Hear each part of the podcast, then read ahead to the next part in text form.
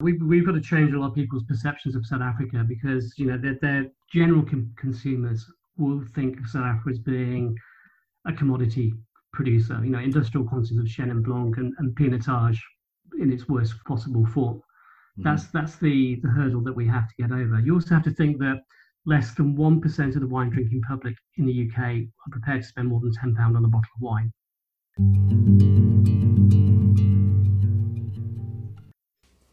Hello, and welcome to the Ex Animo Wine Co podcast. I'm David Clark. Ex Animo Wine Co is a wine distributor based in Cape Town. Please go to our website, exanimo.co.za, for more on what we do. The purpose of this podcast is to document the stories in South African wine. We are interested in how we got to where we are today and where we're going tomorrow. Thank you very much for joining us. We are in the middle of a government enforced lockdown here in South Africa, where the sale and movement of wine is, at least for now, forbidden. So, to keep ourselves busy, we have decided to release a new podcast episode every day during lockdown. We are using the internet to record these podcasts and it doesn't always behave. Apologies for any issues you find with the audio. We've tried to make it as listenable as possible. Today on the podcast, we have Richard Kelly, MW. Richard currently runs Dreyfus Ashby, an importer based in the UK, specialising in South Africa and regional France, with a, as he puts it, a particular bias towards the Loire. After Richard earned his Master of Wine, he spent many years in the South African wine industry in the mid and late 90s working for Vinimark. He returned to the UK in the 2000s and has continued to champion South Africa in his home market and has worked with some of the most important producers of the last 20 years. I wanted to chat to Richard about South African wine in the UK market and ask his advice for producers wanting to get into that market. Richard Kelly is a hugely respected authority on South African wine, and I think you'll understand why once you listen to the podcast. I give you Richard Kelly. I'm joined by Richard Kelly, MW. Hi, Richard. Hello, David. How are you? I'm doing well, thank you. Uh, spring has arrived in the UK. Oh, nice. Yeah, we've just got our first winter rains overnight here in Cape Town. So, yeah, um, the seasons are behaving as they should, and it's probably the only thing that's behaving as it should in the world at the moment. Indeed. Uh, thank you for your time this today. I really appreciate it. I wanted to talk to you about a few things. A, a couple of the people I've, I've interviewed on the podcast namely uh, Lucas um, van Loggerenberg and Chris Alheit, uh, have mentioned you uh, throughout their uh, episodes, and I thought it might be a great a great opportunity to get to your side of things. I mean, you spent a, a long time in, in South Africa in the 90s, and then uh, you work with, with South African wine in the UK market. So maybe for those who don't know you, maybe just give us a, a, quick brief, or as brief as you can, or you know, as long as you want, introduction of your life in wine and yeah, just just just the greatest hits and probably the the biggest momentous um, uh, things that sort of led you on the path that you are on now, and then we can go from there. Right, okay. Right, well, I come from a fairly modest background. My parents were virtually teetotal, and they never drank. You know, I, I spent most of my early years not really knowing what, what I wanted to do, I had no real direction. Um, I love cooking, so I was, I was actually a chef. I left school at 16, I was a chef for nine years. Um, and through that, I sort of got introduced to wine. So that my cathartic moment was with a bottle of Vouvray 1969 from Domaine Huet. That was a bottle of wine that changed my life. That's the, that's the reason why I'm here. Um, so I entered the wine trade in 1985.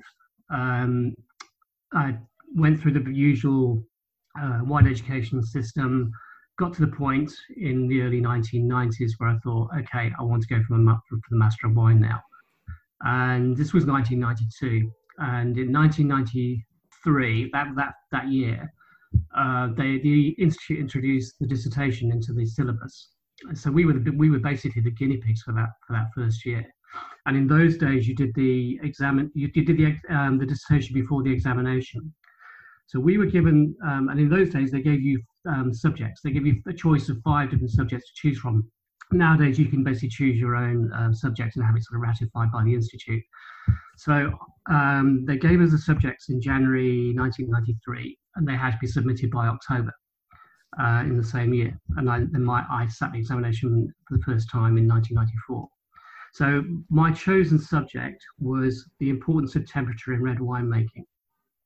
So uh, given it was January, and the whole sort of idea behind the my dissertation would be you seeing a vintage in, in, in action, um, I, I, needed to go to the Southern Hemisphere. And I'd been to Australia the year before, and I didn't really want to go back. I didn't even know they'd let me in again.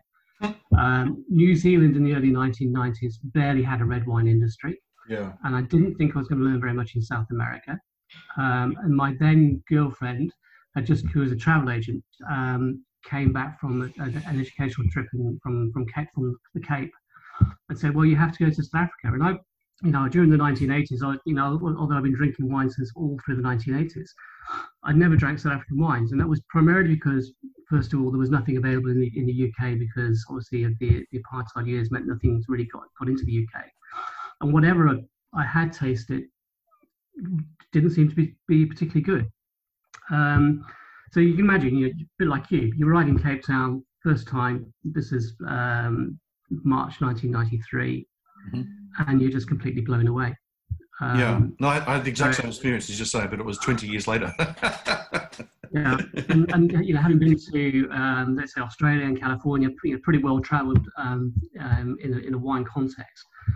Um, you go to California, you have to fight your way through two or three marketing people before you actually get to the person you want to speak to. So, I remember my, my first meeting, my first interview with a with a wine producer for my dissertation was with Neil Ellis, Mhm. and um, you know, you just you just phone the guy up and he's there, he wants to speak to you, and um, and that was basically. So I came to South Africa twice in '93 to do some studying.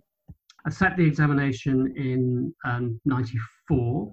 Um, I got a conditional pass. I, made, I failed my marketing paper, which um, was the one paper I should have passed, given I was supposed to be in marketing.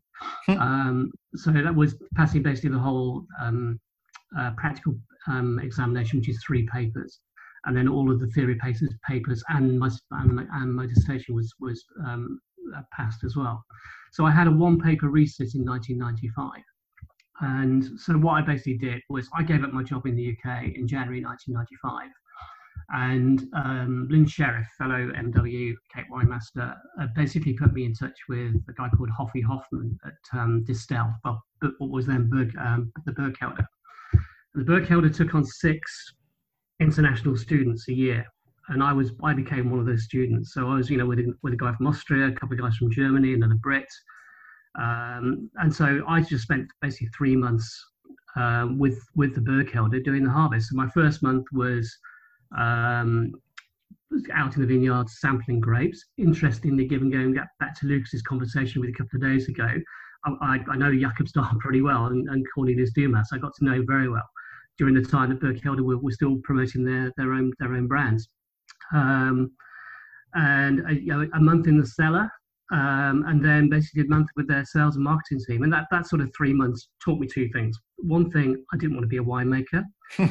Um, and secondly, I wanted to get closer to South Africa. I wanted to be part of that whole rehabilitation process. So Yeah, in the time I was um, in, in the Cape, I met um, Irina von Holdt, um, who's a you know fellow wine master, a Cape wine master, Mhm. uh, and um, she became my surrogate mother, to put it bluntly. Uh, I have a lot, Okay. I have everything to thank Irina for.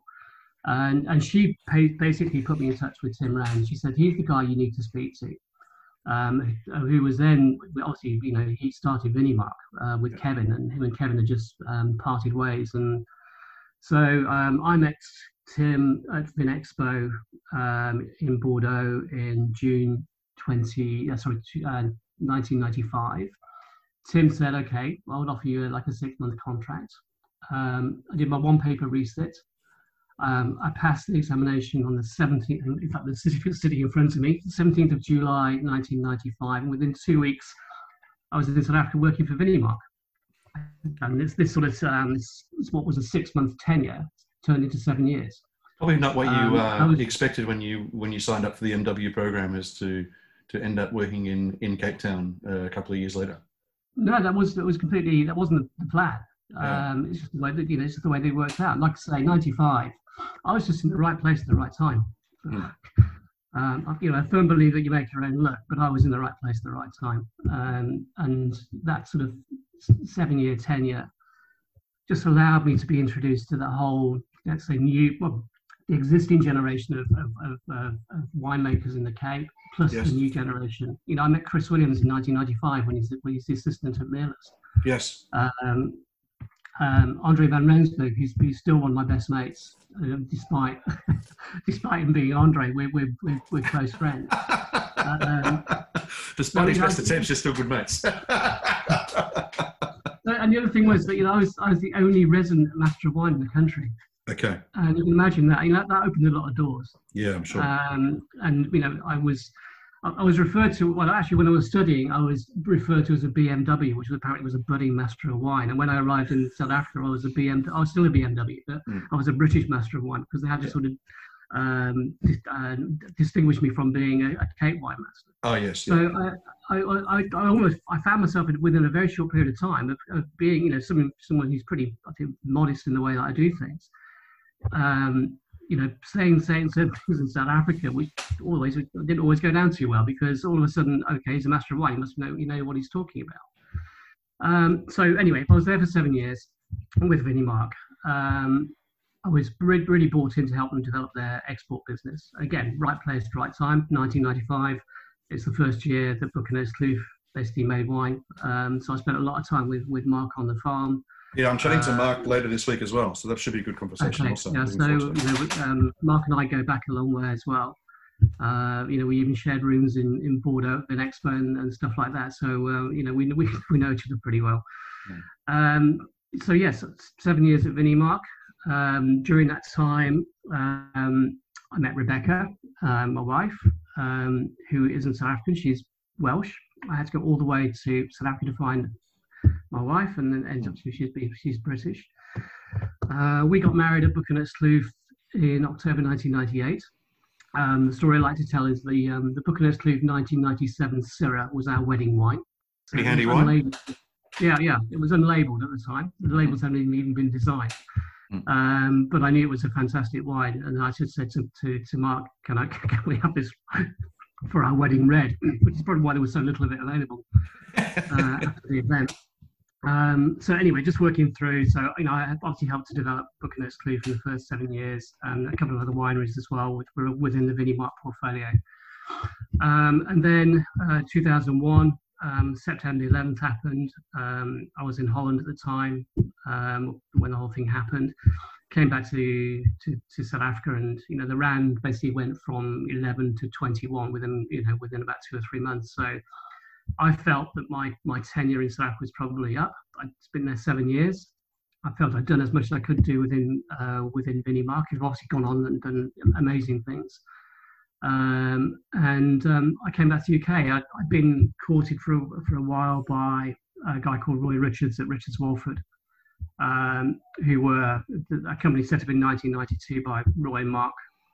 Um, they're very traditional, um, you know, Bordeaux and Burgundy. Apparently, at one stage, they were the world's biggest buyers of Grower Burgundy. Mm. And Mark had all the right connections in Bordeaux. So that's that was the the the, um, the start of their business, the, the, the core of their business and I came in basically to um, well to help sell and help buy. So I took over the buying responsibility for northern France, which included Domaine Huet.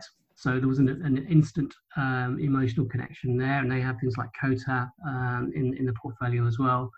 So you know, I, I was with them for nine years, and and it, just having that exposure to all of that new the new generation of South African winemakers um, in the time that I was living in the Cape. It just seemed a logical thing to do to get those people into the market. So, you know, Chris, um, Chris and James from the Foundry, um, you know, Chris, Chris's first was 2001, the Syrah.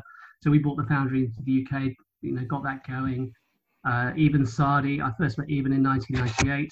Um, you know, it's hard to believe that Eben was new talent in, 19, in 2000 with his first vintage, but it's true. You know, so yeah. we we helped to break Eben in the UK, and uh, people like Gottfried at Chamonix, um, you know, during that period as well.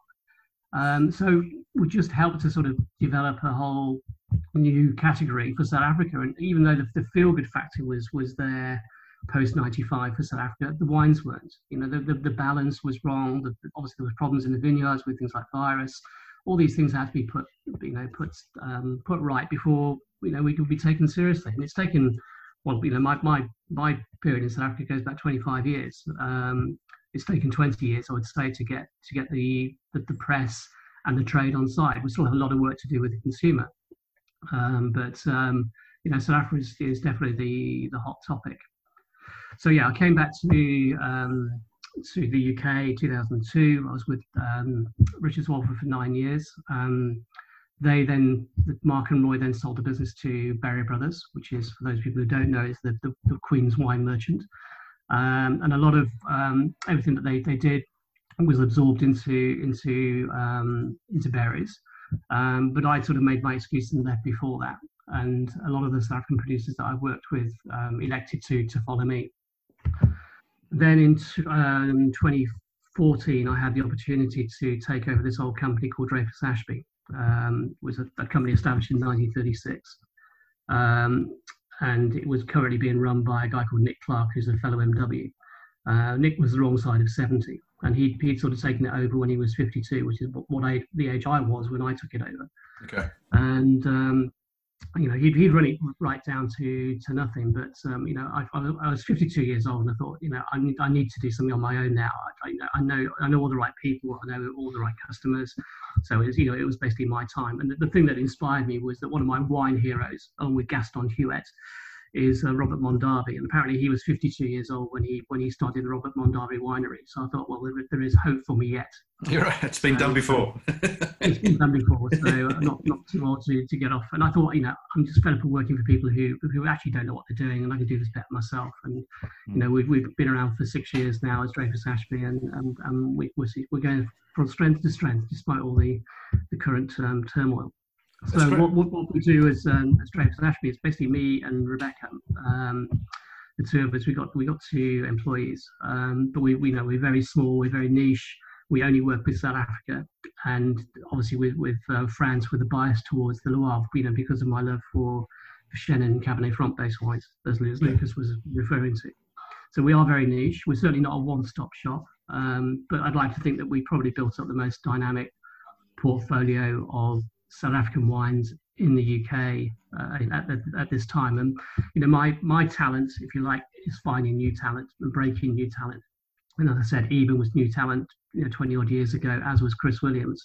Mm-hmm. Um, you know, we, I've worked with Miles Mossop since his first vintage, although ironically it wasn't Miles that I knew when I was living in the Cape, it was his late father, Tony. Yeah. Um, so, we, you know, we've got some really interesting people on our, on our books. And every time I come down, you know, I've got my ear on the ground um, as to you know what's coming through, and I'd like to think I'm generally first in the queue to pick up um, pick up the new the new people, you know, the the, the, the worthy new people. And, and say my having my ear on the ground, that's people like you know going back to my old connections, people like Angela Lloyd, yep, um, you know Tim James, are good mm-hmm. friends with Kathy and Philip. So, you know, anything that's new in, in Platter that's coming through. I mean, Philip was responsible for telling me about Ginny Povall and her first vintage, you know, first Chenin in, um, I think it was 2008. You know, so I'd like to think I'm front of the queue. Um, and then you've got your existing producers, I mean, people like Chris Alheit. It, it, was Chris who introduced, introduced me to Lucas. Um, he's also mentioned a couple of new guys recently, which is, you know, they're still very much in their early vintages. Yes. Um, and even people at Ian Naudé now as well. Ian's doing a lot of mentoring at um, Elsenburg. Mm-hmm. So, you know, he's putting me in touch with people like um, um, Sakkie Mouton uh, with his now second vintage. Yeah. Um, and uh, Guillaume Nel from Lysa. We took on Guillaume last year. Yes. Um, so yeah, we we, we we we you know we got the right sort of people. I think as a, as a business, we share a lot of the same people as, as, you do. I think you do Jocelyn, don't you? And yeah, and yeah, yeah, yeah. So, so we've, got a, we've, got a, lot in common, although we're, we're selling in different markets. I was looking at the list, so that's what I, I mean. That's where I wanted to actually get the conversation to go towards. Is the market that you sell into in Britain? Is it a, a blend of on-premise, obviously not at the moment on-premise, but um, and direct to um, customer or off-premise? What's your what's your breakdown for the South African portfolio? Okay, um, Richard Richards Walford was made a policy not to sell directly to restaurants. So we okay. um, and I've sort of adopted the same strategy. So we we we only do we deal with a very few um, restaurants directly, and they're because there's either a South African bias and I, I need to have an influence there, um, or it's just long-standing uh, relationships. You know, there's a guy called Tim um, Tim Hart, who I've known Tim, you know, since the late 1980s. He runs uh, a, a Mylène Chateau um, place down the road from us uh, called Hambleton Hall. Um, so that's a relationship I, you know, I, I, I, kept, and then we'll, we'll do certain South African specialists directly. But we, we do deal with a lot of Michelin star restaurants, um, but we work through a series of, uh, you know, regional wholesalers to uh, who then help facilitate it. So I might have a, a direct dialogue with a with a sommelier and help to influence their list. But it's, it's a because we're, we're a very small team, I don't have the time to dedicate basically, you know, selling to to the on trade. Yeah, so we work okay. for regional wholesalers. Okay. Then we have a network of around about 150, 180 independent merchants um, around the country as well, and they, you know, everything from the north of Scotland right down to to Cornwall. So that's that's the basis of our business. We, we're fortunate in the fact we don't we don't have to sell to supermarkets or necessarily even the larger players. Mhm. Uh, we do a little bit with Waitrose, um, but the rest we don't we don't touch. The cost of doing business with them is just is just too too high. Yeah. Um, so you know we we were able to conduct a, a, a, workable, profitable business by just being good at what we do and having the right wines. So yeah, that's that's what we do. Yeah. No. Um, Sorry. Yeah. We do a little, sorry, we do a little bit of international business as well. In fact, I sell a bit of wine, wine back to to Roland in South Africa. So Mhm. um, a few of his, his his bits and pieces come come through us. Now, I just want to talk about how you've managed to. I mean, obviously, you you're, you said you're one of your talents and uh, and uh, recognizing and identifying talent and bringing that into the market. How how does the market handle this constant stream of new talent? You'll find that maybe for the first couple of years, producers will, because they're new, people are always looking for things that are new. That's either customers equal to journalists. You know, they always write, want to write about, write about the new thing. So Hmm. year one, year two, year three might be quite easy. In fact, you might producers can get quite complacent because they see the wine selling out in the first vintage and all all of a sudden want to put their prices up and and you know think it's it's um, it's downhill from there. But um, um, but that's not the case. Mm. Year four, year five are generally the most challenging. So, uh, but first of all, you got to you got to you got to find yourself the right sort of importer that um, you know it- that, that you want you want to work with. Uh, I I get approaches every, like, uh, literally every day from South Africa. Yeah. And I was saying that I'm not they're not targeting me specifically. They're just sending out generic emails. You know, just just a big net, just to see you know who might you know what what might stick. And, and generally those, those emails just get consigned to the delete delete them into the into the recycling bin. Yeah, if they're Um, not if they're not personalized emails, I also um, tend to ignore them. It's just it's, it's incredibly lazy. But anybody anybody who takes the time to do the research, emails me by name, tells me a little bit about what they're trying to do. If I haven't already know, uh, heard about them, Mm. I will make a point of going to see them the next time I come to South Africa. I'm in South Africa, you know, two or three times a year. Yeah. So that that's my policy. You know, if somebody takes the courtesy to do it, I'll I'll take the courtesy of going to see them. Now, you have to kiss a lot lot of frogs to find the princes, but that's that's what I do. You Yeah. know, so the hit rate may may be you know one one in ten. You know, to Okay. somebody that you can take on. Even if I don't think I can, um, I can take them on. I'll help them. I'll do, I'll do my best to try and find them somebody who can, who can do the job for them because it's equally just it's, we we only sell, sell into a certain market. They Yes. might need a they might need a different route to market. Their, their, Yeah. you know their, ob- their objectives might be completely different from what we're doing. Yeah. So, So for, for example, if they, if they, if they have a sort of a, uh, more of a wine bar style wine, you probably wouldn't. That's not your your. We, Your we're not going to sell to a wine bar directly. I think, Yeah. like it'd very likely that we're, going to sell to a wine a wine bar sell to a wine bar uh, directly. Yeah. But you know, I'll I'll try my best to find them the right person. Um, and it might be a competitor, but you know, we're all all in this together. You know, we're, we're trying to build, um, you know, South Africa. So, you know, we'll, we'll do our best to to help them get into the market and, and find a home for the wines. Yeah. But the wines have got to be good. as well. Yeah. Yeah. Talk to me about um, how you. Uh, what's your selection? Do you have a sort of a an overriding uh, theme about uh, or, or sort of um, selection criteria for, for for bringing on a new producer into the portfolio, or is it Um, nothing, no, nothing Yeah. strategic. It's just, it's just, it's just having good wines. And obviously, you know, because of my love of Chenin, there's a, there's um, a circuit of Chenin also in our in our list, which is always Mhm. a bit challenging to find, or trying to prioritise one Chenin over another. Yes. Uh, the one thing I'm really con- uh, convinced about, and this goes back again to the early days with Eben and Ian Naudé, is, is white blends, uh, Chenin-based white blends. You know, they they proved to be a, a tough sell in, in you know from from the from the start, but I think that style of wine now is become they're coming those wines becoming identifiably South African, and that's that's what the real niche is. I was Um, going to ask you about that actually, is the, the white blend situation, because it is a, a fairly unique to South African Yeah. style of wine. Maybe Friuli in northern Italy, you know, but again, that's quite niche also. So you know the classic white wines of the world are, tend to be sort of single varietal wines, right. apart from apart from uh, apart from maybe Bordeaux, a white Bordeaux. But I mean, how how significant is white Bordeaux in the market? I was going to ask you about. We might as well just jump straight into there. What wines uh, are you finding easier to move and, and more difficult in that sort of white blend, blend component? Is it wines with a sort of a um, a proprietary name like the cartology where people can follow that name and rather than trying to get their heads around what, uh, what's in the blend? I think the fact that um, you know Chris has always added about 10 12% semillon into the cartology yeah. people still see it as a i think more of a chenin a straightforward chenin rather than being a, a, white blend i mean in fact legally you could probably even you could even call it a chenin because you know, yes yeah. as long as it gets through the, the sensory panel that's that's usually my sign of a good wine. So it's failed. yeah, yeah, yeah. yeah. It picks your ears up. Oh, you this might this might have some character. yeah, yeah, yeah, yeah. There's been a few instances where I've had to write to um, the wine police in South Africa saying, um, actually, you know, I think this wine's really good, and I'd like to buy it, please. Can you can you please you know certify? Can you yeah, I've I've also got a list of on my uh, on my laptop as well of, of letters that I've had to write. In uh, I'm not sure how what good it does, but people ask for it. So, well, they, they seem to get yeah. past in the end. Maybe maybe the MW initials at the end of your name tends to. Yeah, maybe. Um, yeah, yeah, yeah. I've no idea. Or maybe maybe because they know who I am in South Africa, maybe that Yeah, they they they tear mine up and read yours probably. so the white blend is it? Uh, it's a very hard sell, I think, uh, in every market for South African wine, including in South Africa. More difficult than than the quality of the wine might suggest, because almost universally people uh, who know their stuff say, look, the white blends are probably the best white wines coming out of South Africa, with a few exceptions. But if you're going to lump in talking whole categories, that would probably be certainly one of the strongest, and maybe Syrah would be a, a red version. It, it, seems like it's it's something that we're going to have to, as an industry, bleat on about and belt down the door with over sort of decades rather than years. It's going to take a long time. Yeah. Um, you know, you have to be patient. I mean, look, you know, the first white blends appeared nearly 20 years ago.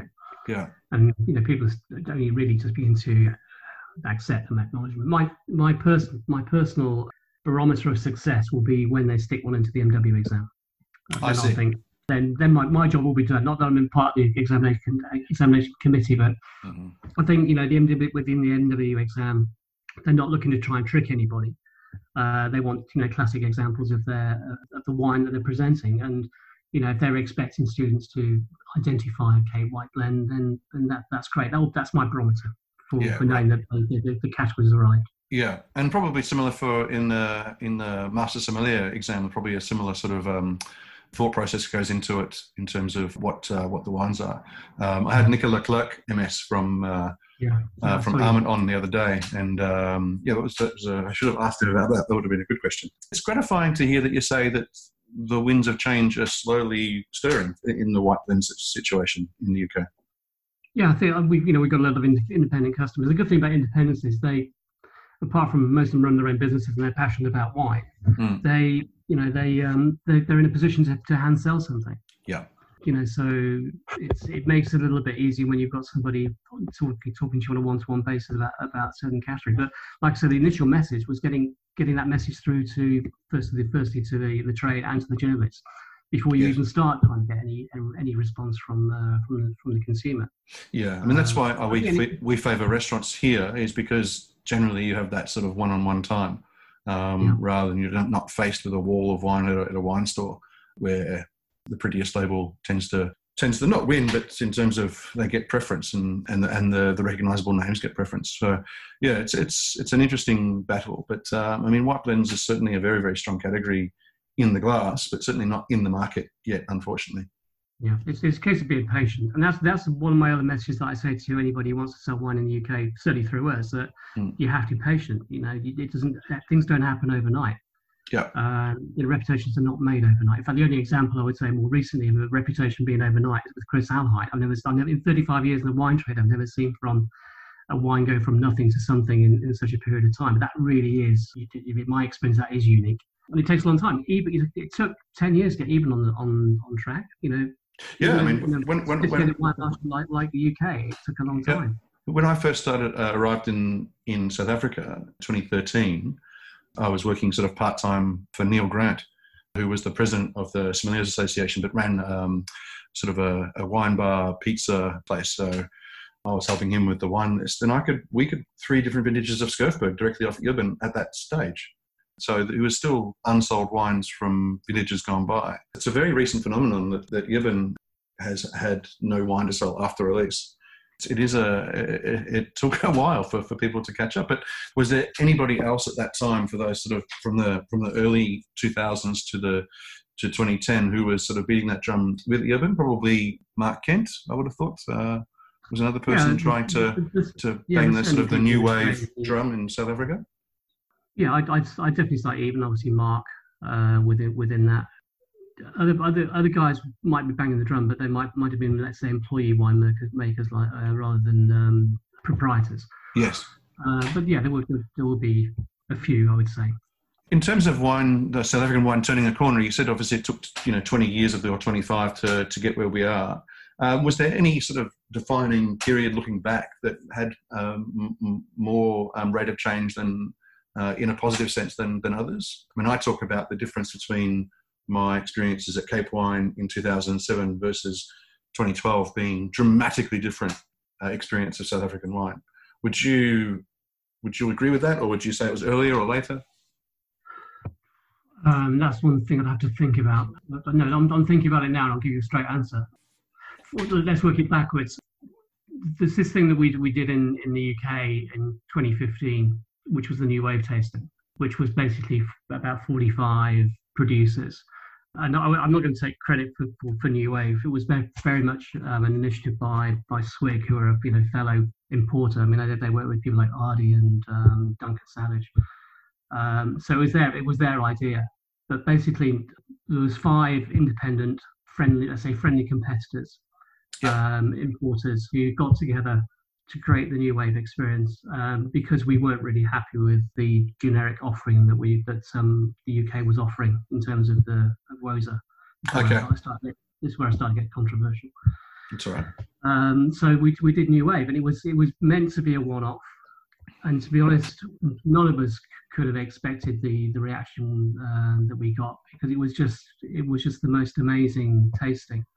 And I think we all just sat back at the end of the day thinking, you know, what can I swear? What the fuck happened to today? You know, it was just um, it was just remarkable. You didn't have any inclination before the event was no, not at all. We, we've done we've done a really good job, I think, in promoting. Given the fact that you know we, we're five independent merchants, this is not our job. You yes. Know, we, um, you know, we, we, you're supposed to rely on people like you know your generic body to, to, to do these sort of things. Yeah. So we did we did it ourselves, and, and obviously we, I think we did it well. But we also had the right people in, in the room um, you know, part of that new whole new wave generation that we talk about. Mm. And it was only meant to be a one-off. And then the pressure was on so much that we did a, a second one in 2017, same sort of thing. Mm-hmm. And then last October, oh, sorry, September, we did we we we did it again. And um, we, the, the interesting thing there was we went into the same venue that the first, we went into the first year, which is um, Poland Street, which is a, uh, basically a big white space um, below a record shop in, in just off Oxford Street. And uh, the first year we had, it was just absolutely buzzing. We had, you know, really loud music. It was, it was not, you know, it was not a, your conventional wine tasting, a trade wine tasting at all. Mm. And then with um, the last one, same venue, they told us the day before that um, there was actually a, a limit to how many people you could put into this space at any one time. So I think it's the first time ever at a trade tasting where we've had people queuing out the door for half an hour to get in which might, might completely backfire. But if anything else, it probably sent the right message because people were prepared to stand outside for half an hour. Well, well like the fact that they were doing that, yeah, exactly. Like bouncers on the doors, kicking people in and out. Um, so, so, anyway, that was that was a bit surreal. But yeah, um, yeah um, you know, new, whether whether there'll be another new wave, I've no idea. But the one thing that new wave allows is for you to bring in even more new talent, you know, to yes. showcase the, the, new people, and the, uh, on the on the back of that, maybe a few you know few other people drop out because there is only so much we can do. And we were pretty philanthropical about the way that we approached this because it wasn't just the five of us, the five importers. We said, okay, these these sort of guys also qualify as being, let's say, new wave. So we, we invited those in directly as well to be mm-hmm. uh, to be part of it. Um, so you know we we'd have South Africa's best interests at, at heart. And um, I think that more recently has, has, has created enormous interest in South Africa. And that has, I think, gone down to a consumer level as well. I understand the Dutch are doing their own new wave tasting this year on the back of what, what we've done. So that that for me, the first new wave was was the, the real thing, the, the real first moment I felt has arrived. Yeah. But, the, but there will be a, a, instances in the trade I think that would happen um, before that, and certainly you know Cape Cape wine Cape wine that year 2015 was was was really good. Yes. Um, I can't think of any any Cape wine prior to that. That's that's um, and I think I've probably been to every one. Um, Yeah. Apart actually, uh, 20 or was it 2014? I think it was 2015. I didn't go to because we were starting up the business. yeah. So there's one in 2012. There's 2015. Yeah, 2015 I didn't go. Other than that, I've been to everyone. You know, even Yeah. in my video days, Yeah. maybe 99, but maybe 99 was the first one. Yeah. But we- yeah, I think probably the year before that, then the one before 2015, you felt there was a bit of finally a bit of um, momentum. Yeah, I think that was the one I was talking about. That 20, the one in 2012. I mean, I, I walked around the room. I only went. I wasn't here for wine in 2007. I was busy chasing my my now wife. Um, uh, at the time, I was principally here to uh, meet the family and you know spend some time with Jeanette. And I went to Cape Wine for one day, and it was pretty dour, I have to say. The uh, there was only two producers that sort of stood out at that time, and it was Scarley said this on, this, on the podcast before, and Eben Sadie was the other one that uh, that I walked away and said, well, they're actually doing really interesting things, and, and they're making South African wine rather than trying to copy what the rest of the world Yeah. is trying to put out. So, Yeah. and then 2012, that had turned on its head. That's where first met, as in as you say, Chris and Susie Alheit, uh, Peter-Allan Finlayson, uh, a lot of the Swartland guys, more of the Swartland guys. So Jurgen and, and Craig at uh, Dustel and Lammershoek, and Yeah, it was. It was. And It was 2012. That that Yeah. was that was special. It was Yeah. very special for like Chris and Suzanne because of the um, you know their, their their wine had just broke. Julia Harding, who who's sort of Jancis's right hand man, had just made her wine of the week. So you know, it just completely catapulted their um, their reputation. yeah. So yeah, that was that was the one I would say that, that actually did make a difference. So obviously the trade is on board from what you're saying um, in terms of the uh, at least in the Lon- in London trade. Do, do, do many people travel down from London to trade to go to that um, new of tasting? Is that is that does that happen in, in the UK where people travel down from other regional centres like Liverpool and Manchester and etc. to come down to those things or It's Do they tend to very hard. You, you've got to think you can go to a tasting in, in London every day. You know, there is a, a calendar that you, you, work for and you try and respect by not clashing your tasting with somebody else. But Yeah. uh, you could go to a tasting. So it is it's, and it's difficult for people in the provinces to come down to a tasting if they're a, if they're a one man band. You know, they're Yeah. going to have to either put somebody into the shop for a day and pay them, or they're going to have to close the shop. So you understand the problems. Yeah, I mean, we we had a lot of customers. I mean, we actually offered bursaries this year to certain people for New Wave to come, you know, get, get on the train and come down and see what we do. Okay an right added um, incentive. Yeah. Uh, we also flew over Bertus Basson to come and do yes. for us. Um, so that was just to try and give give the third new wave a little again a little bit of a a different uh, perspective. You know, I'd very much see Bertus as being um, you know the, he's the he's the new wave chef of, of South Africa. So uh, we- we need we needed needed him on board as well. And he came Yeah. over, he did a really good job. Awesome. Um, so yeah, what I was what I was sort of getting at, uh, I suppose, is it seems like the trade's on board. What's the next step in terms of getting the drinking public uh, involved? Is it really um, through media, the traditional wine media in the UK, or is there other ideas, or what's your what's the strategy going forward? Right, we've, we've got to change a lot of people's perceptions of South Africa because you know their, their general con- consumers will think of South Africa as being a commodity producer. You know, industrial quantities of Chenin Blanc and, and Pinotage in its worst possible form.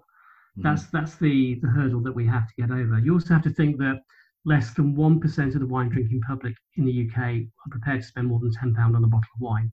We as a company, I think we we we, don't really have any South African wines that sell under a tenner.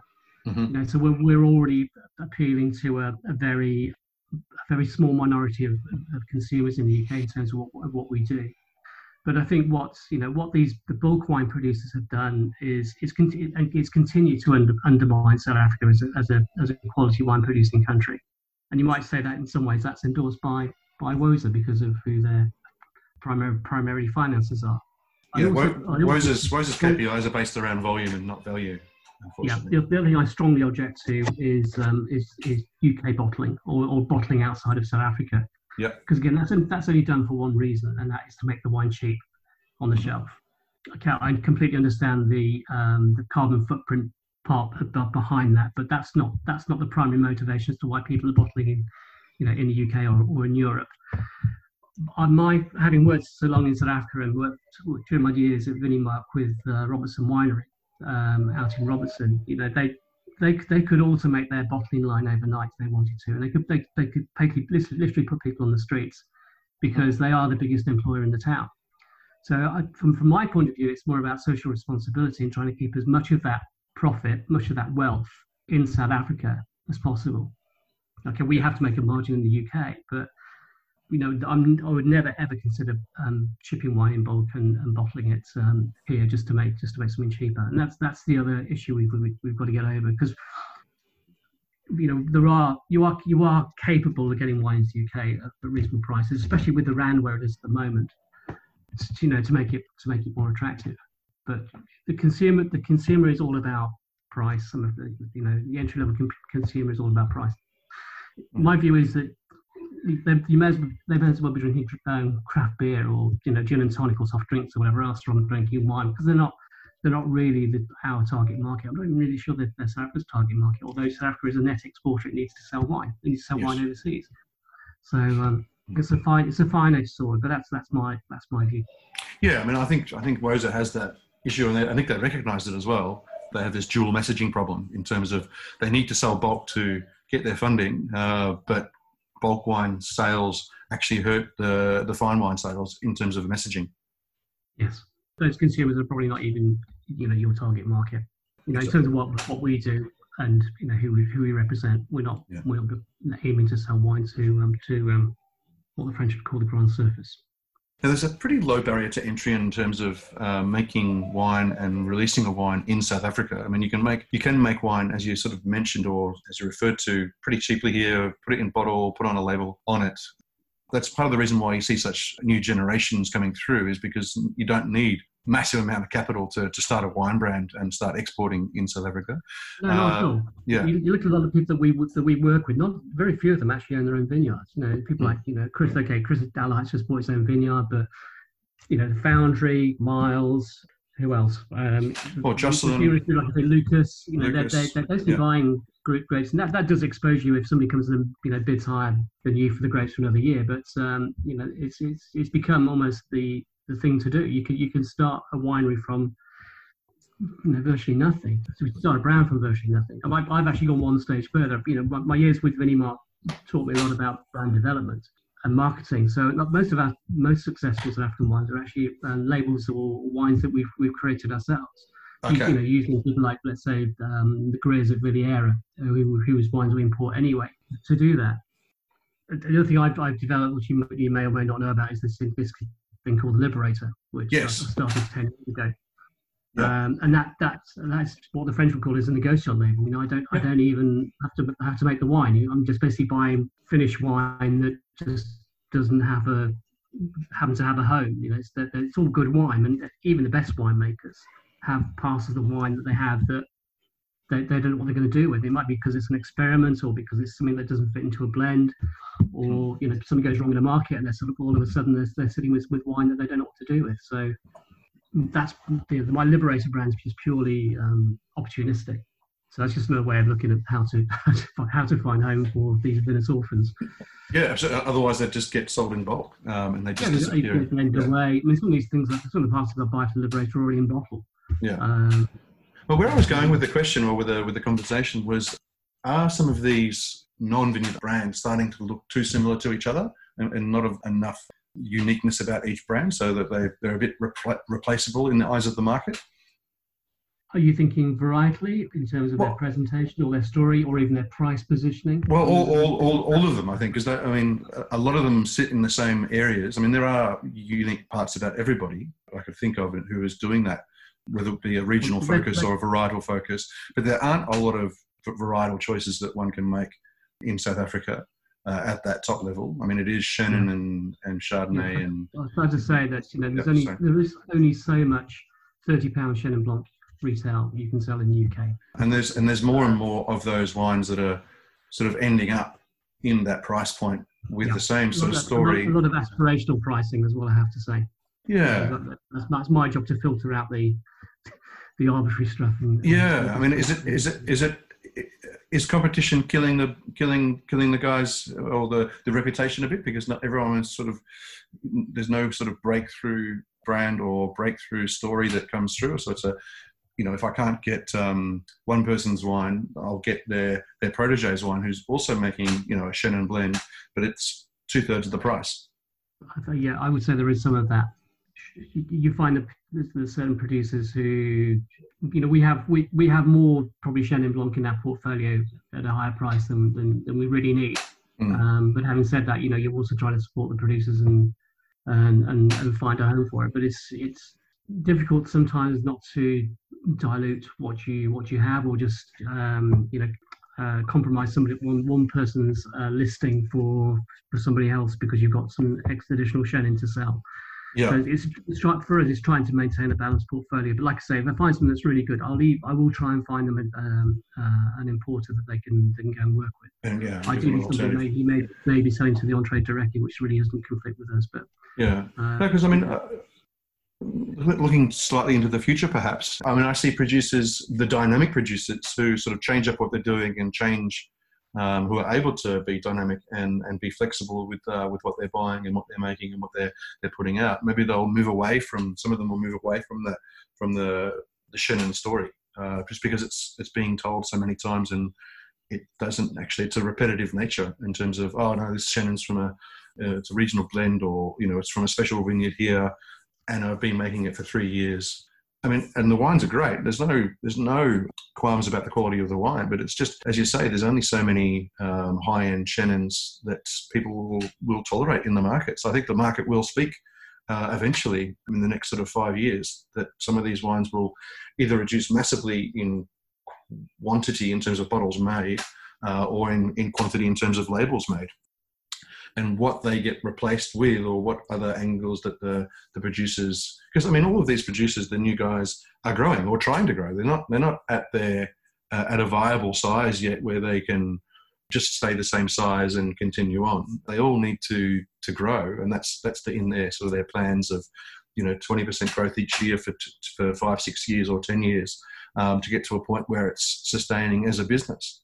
And i worry that these guys will crash into each other um, eventually, and maybe it's already starting to happen in a in a developed market like the UK is for South African wine at least. That these guys are clashing already in the most friendly way, but in, re, in, the reality is that there is only so many spots on wine lists for, as you say, you know, a 30 pound Chenin or a 60 pound Chenin on a wine list, etc., etc. Mm-hmm. Um, yeah, it's going to be a very, very interesting next period of rationalizing what people are doing and, and what they end up doing. You know, a producer might look very different in five, six years than what they do right now because of that. Uh, yeah, there is the, the counter argument would be to that. That's the, almost like the more Chenins, the more high quality Chenins you have in the market, the more of a global message or holistic message you're trying to com- convey to you know to the to the consumer or to, to the trade or even to the journalists. Gary Gary Jordan once said to me that um, you know if you go to Franschhoek, in Franschhoek, you know there used to be one great restaurant which was uh, Quartier Français, but all of a sudden it became a bit of a destination because um, you know every other building was a restaurant. So people went to Franschhoek because you know that was where you went to get good food. And it's almost like the same thing with you know having good wine. You got if you got good Chenin, um, the more of you there are, the more of a destination you become, and therefore the more you, the more you consolidate and strengthen the category.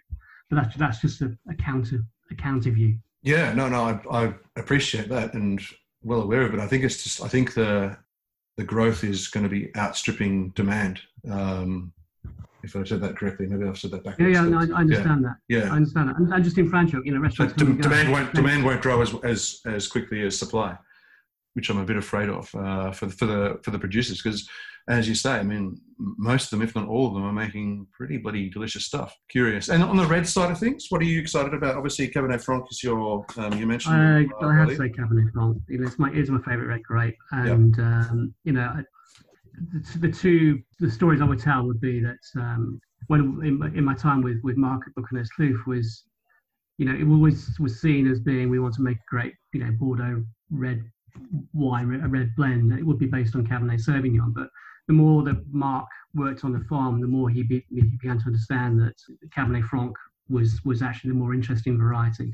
Mm. And at the same time, up at Chamonix with with Gottfried, I mean, they, they had this wine called Troika, which over a period of about five or six years, tasted changed from being a completely sort of Cabernet Sauvignon dominated blend to being basically more Cabernet Franc. And then to the point that, that, that Gottfried was saying, you know, we, we should be doing Cabernet Franc separately. The, the, the, the perception in in South Africa of Cabernet Franc is that it's a Bordeaux variety. That's what people learn when they go to you know to, to, to, to wine school. Yes. For me, obviously, my, my reference to Cabernet Sauvignon, uh, Cabernet Franc is is in the Loire. Mm-hmm. So, with what what Gottfried was doing at, um, at his time at um, at, at, Chamonix, um, and then subsequently St. Lucas at um, you know, with his cabinet with his Cabernet Franc. They, for me, they were much more Loire focused, and I, I, I made a point of convincing both of them that they should take they should not bottle those wines in in Bordeaux bottles. They should put them into into Burgundy bottles because it com- com- completely reflected what I what I I felt that the the wine should be, and that in, in its own way gave them gave them a story, gave them a point of difference as well. I know Gottfried came up with a lot of resistance from the from the market when he when he chose to do that, but for me it was it was the the, the right thing to, to do. So yeah, I think Cabernet Franc is a, a really interesting variety, and you, you know, it's quite malleable. So you, you see what Bruwer Raats does it just across the road from where Lucas is making his wine, and they're complete, completely two you know two completely different styles of wine, but both both relevant. You know, people see Pinotage as the as the signature grape of, of South Africa, which I completely disagree. The signature grape is obviously Chenin Blanc, and beyond that, you, well, you you can't ignore things like Shiraz or the or the Mediterranean uh, varieties. What are you getting most sort of um, most feedback from uh, from the market in terms of what are people um, uh, enjoying and asking for and and getting engaged with on the red side of things? I think because of the the, the area that we we work with, we're, we're less under demand to, to to, to deliver, let's say, varietal wines. So yep. you know, we're, we're finding um, the red blends do work, even even with um, wines that say grow go under a under a fancy name. I, I, the one that really comes to mind would be the Granum from Newton Johnson, uh, okay. which which has a you know small but dedicated following for a wine that you know is getting pushing towards thirty pound retail. Yeah, we, we're also less prone to that whole varietal thing, and, and I do think that not just true of, of reds but also whites as well is is you, you're seeing more more site specific wines coming out of the Cape as well you know, there was a time when I was certainly when I was living there that you'd find some of the large producers who would they'd be growing their Riesling next to their their Cabernet Sauvignon. You know, they were they were a one-stop shop, but they actually didn't really do anything particularly well because they had yes. everything but not didn't do anything well. What you're seeing now is obviously much more site-specific wines. So certainly, yeah. you know, Pinot Noir.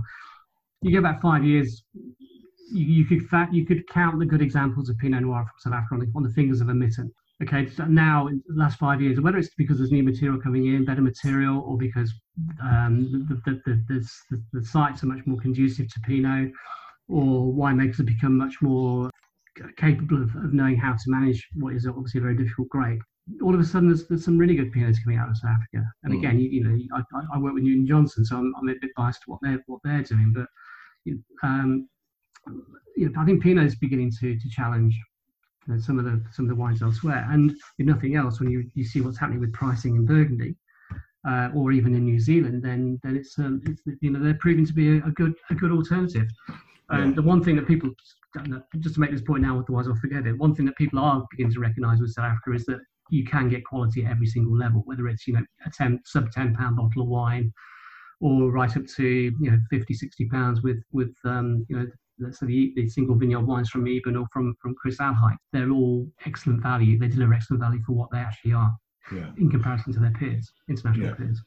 I was chatting to um, to Christian Eedes a couple of weeks ago, and he he said that uh, South Africa sort of lacks a quality wine label at volume to really penetrate the market internationally. Would you, would you agree with that? I mean, it needs a sort of a like a, a Penfolds style producer to really sort of give South Africa a personality and um, and a persona in the international wine drinking world?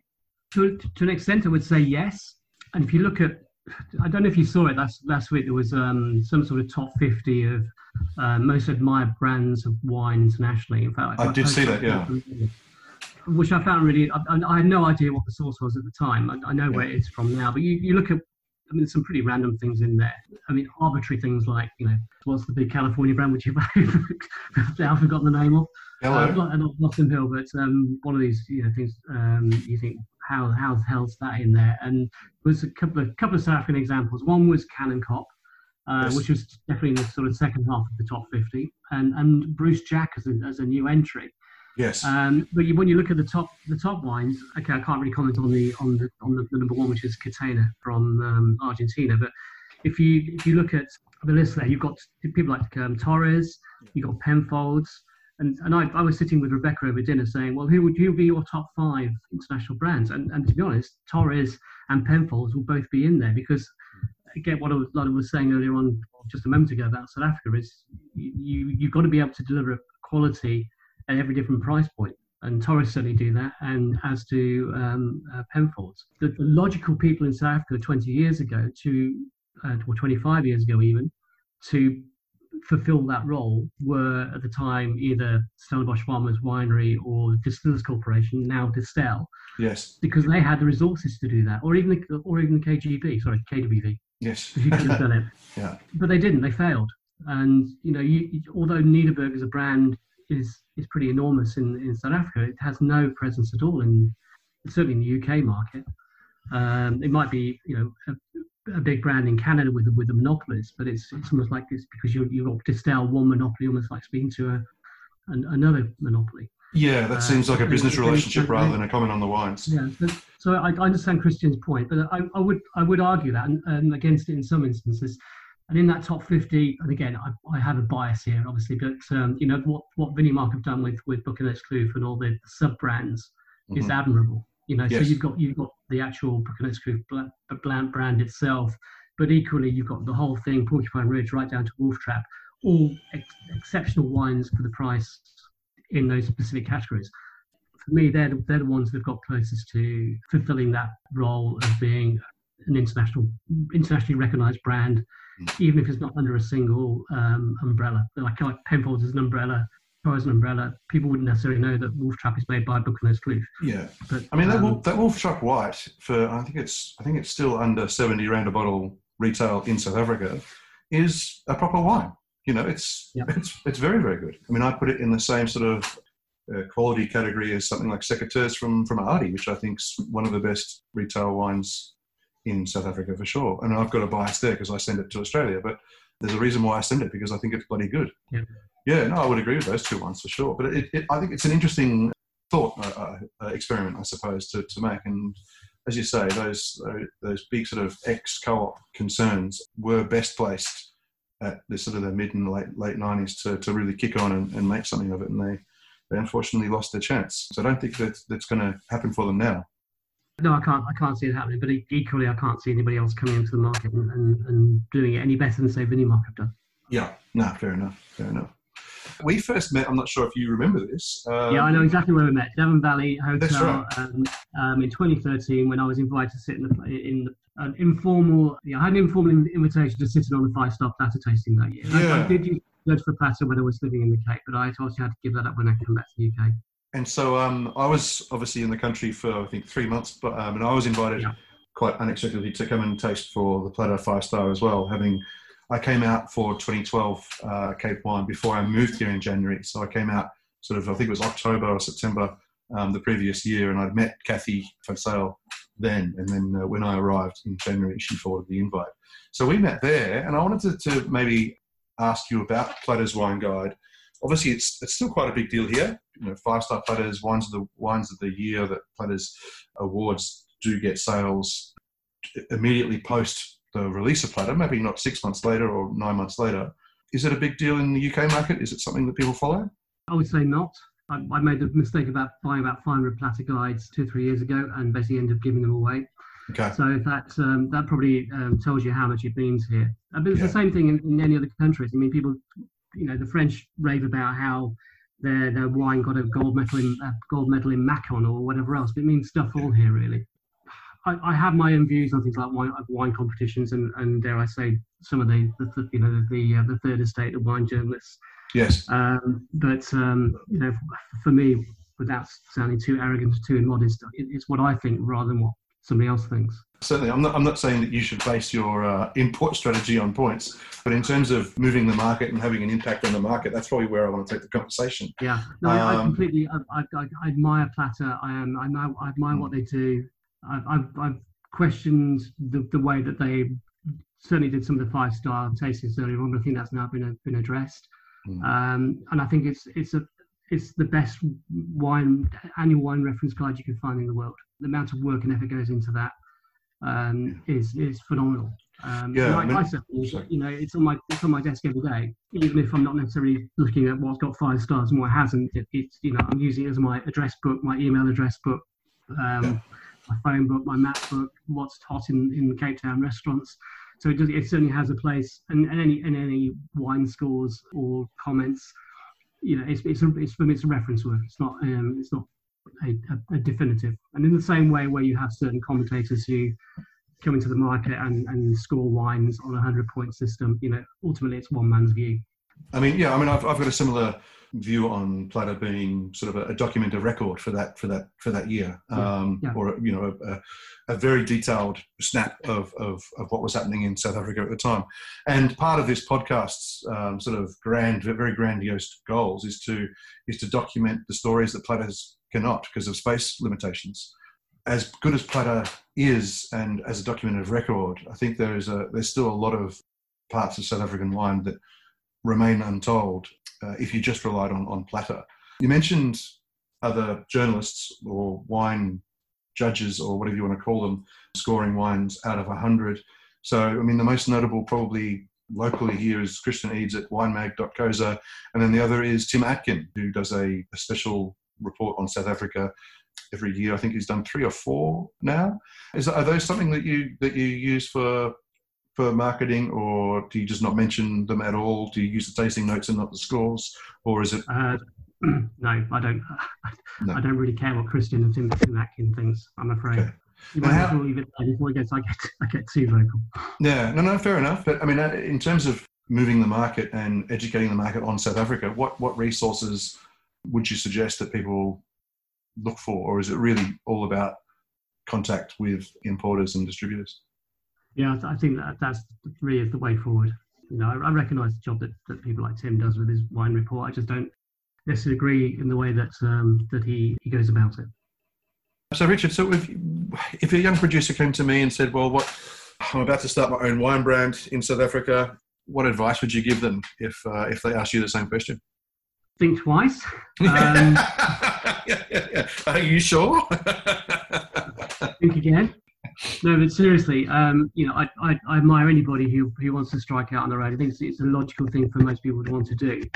You know, you, you, look at people like Chris Williams now, just actually, you know, breaking away at the age of 50 to do his own thing. Or yeah. a bit like I did. I just completely sympathise with that, uh, empathise with that even. You, you, should go and do it. I mean, there's no there's no question that you, I would I would dissuade people from from doing it. As long as you believe in your own abilities, you, you're capable of making good wine. You think you've got your right grape sources. You're paying a fair price for for the grapes. Then then go ahead and do it. Think think about your your branding very carefully. I know Lukas um, went into that in, in great detail as part of his interview. And you, and yes, you've got one chance of getting this right. It's very hard to to, to stuff it up and then and then and then change the whole the whole ship. Mm. So um, yeah, do it make sure you do your research for every for every sector of the market, whether it's uh, well for every part of the process, from sourcing your grapes. Make sure you make good wine.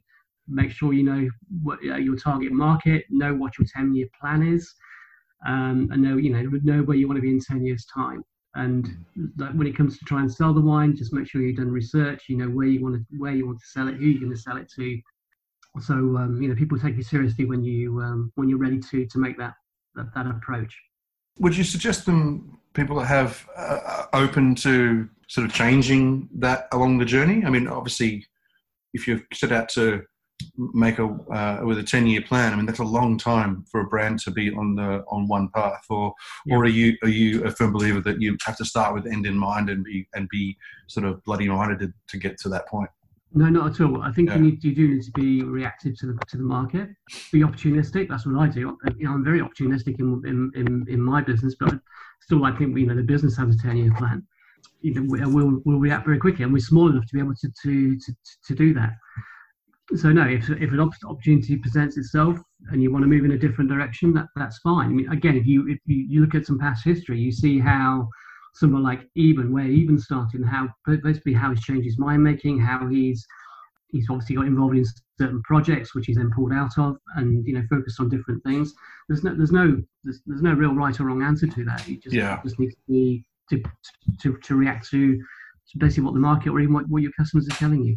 Yeah, that's really good advice actually, and a really good point about uh, Eben's journey because, as you say, it hasn't it hasn't necessarily been a straight line. What about sort of maybe some underappreciated styles that South Africa produces? I mean, for example, I didn't had no idea that brandy was such a huge domestic beverage before I moved here, and there's some phenomenal brandies being made in uh, in South Africa that the world doesn't really know about. Even South Africans don't know about many of the top end wines or sorry brandies. Is there any other style or, or wine or, or spirits um, or beer that uh, that South Africa produces that you think is underappreciated in, yeah, so in, in uh, I would say there's certain things which are underappreciated. I can't speak about brand. It's not. It's not something I, I know know the first thing about. But there's three things I'd mention straight away. First of all, the port style wines. They're as good as anything you would you would expect, expect to find coming out out of the Douro. Sweet wines which is a much maligned category anywhere in the world. They're, they're, they're a tough sell, but I think yeah. you know what, what South Africa's capable of doing, both in the terms of um, botrytized and passerillage and even fortified styles, are all world class. Mm-hmm. And thirdly, and uh, you mentioned this earlier on in, in, the thing about white Bordeaux. You know, who's interested in white Bordeaux? And you look at the the, the,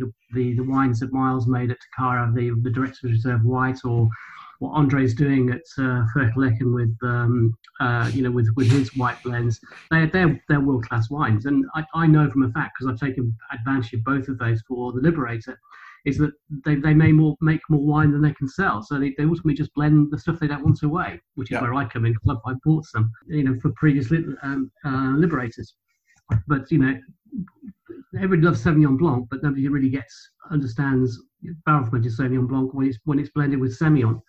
So yeah, um, yeah those those white wines are as good as any any Chenins or Chenin blends coming out of the out of the Cape as well. Yeah, when I first arrived here, um, uh, the Steenberg Magna Carta, which is their you know uh, top end Sauvignon Blanc Semillon blend out of uh, Southern Constantia, was you know one of the white wines that you had had to have on, on wine lists. It was it was a staple, along with something like Jordan Nine Yard Chardonnay, or you know one of the, the real sort of new classics. And then it just quickly died a death. I haven't seen a bottle for years. I'm not even sure if they still make it, to be honest. No, yeah, so no, I, I, yeah, I, I, think I just think people stopped drinking them, or that the price ceiling for for Sauvignon Blanc uh, from South Africa in the in the market's mind is just too low, or is, is lower than, than the price of that wine. And that's one of the, the issues with the with Sauvignon Blanc and trying to sell it as a premium product. It's just there's too much of it that gets sold uh, as, at a lower end, and that's that's that's where the, the reputation sits.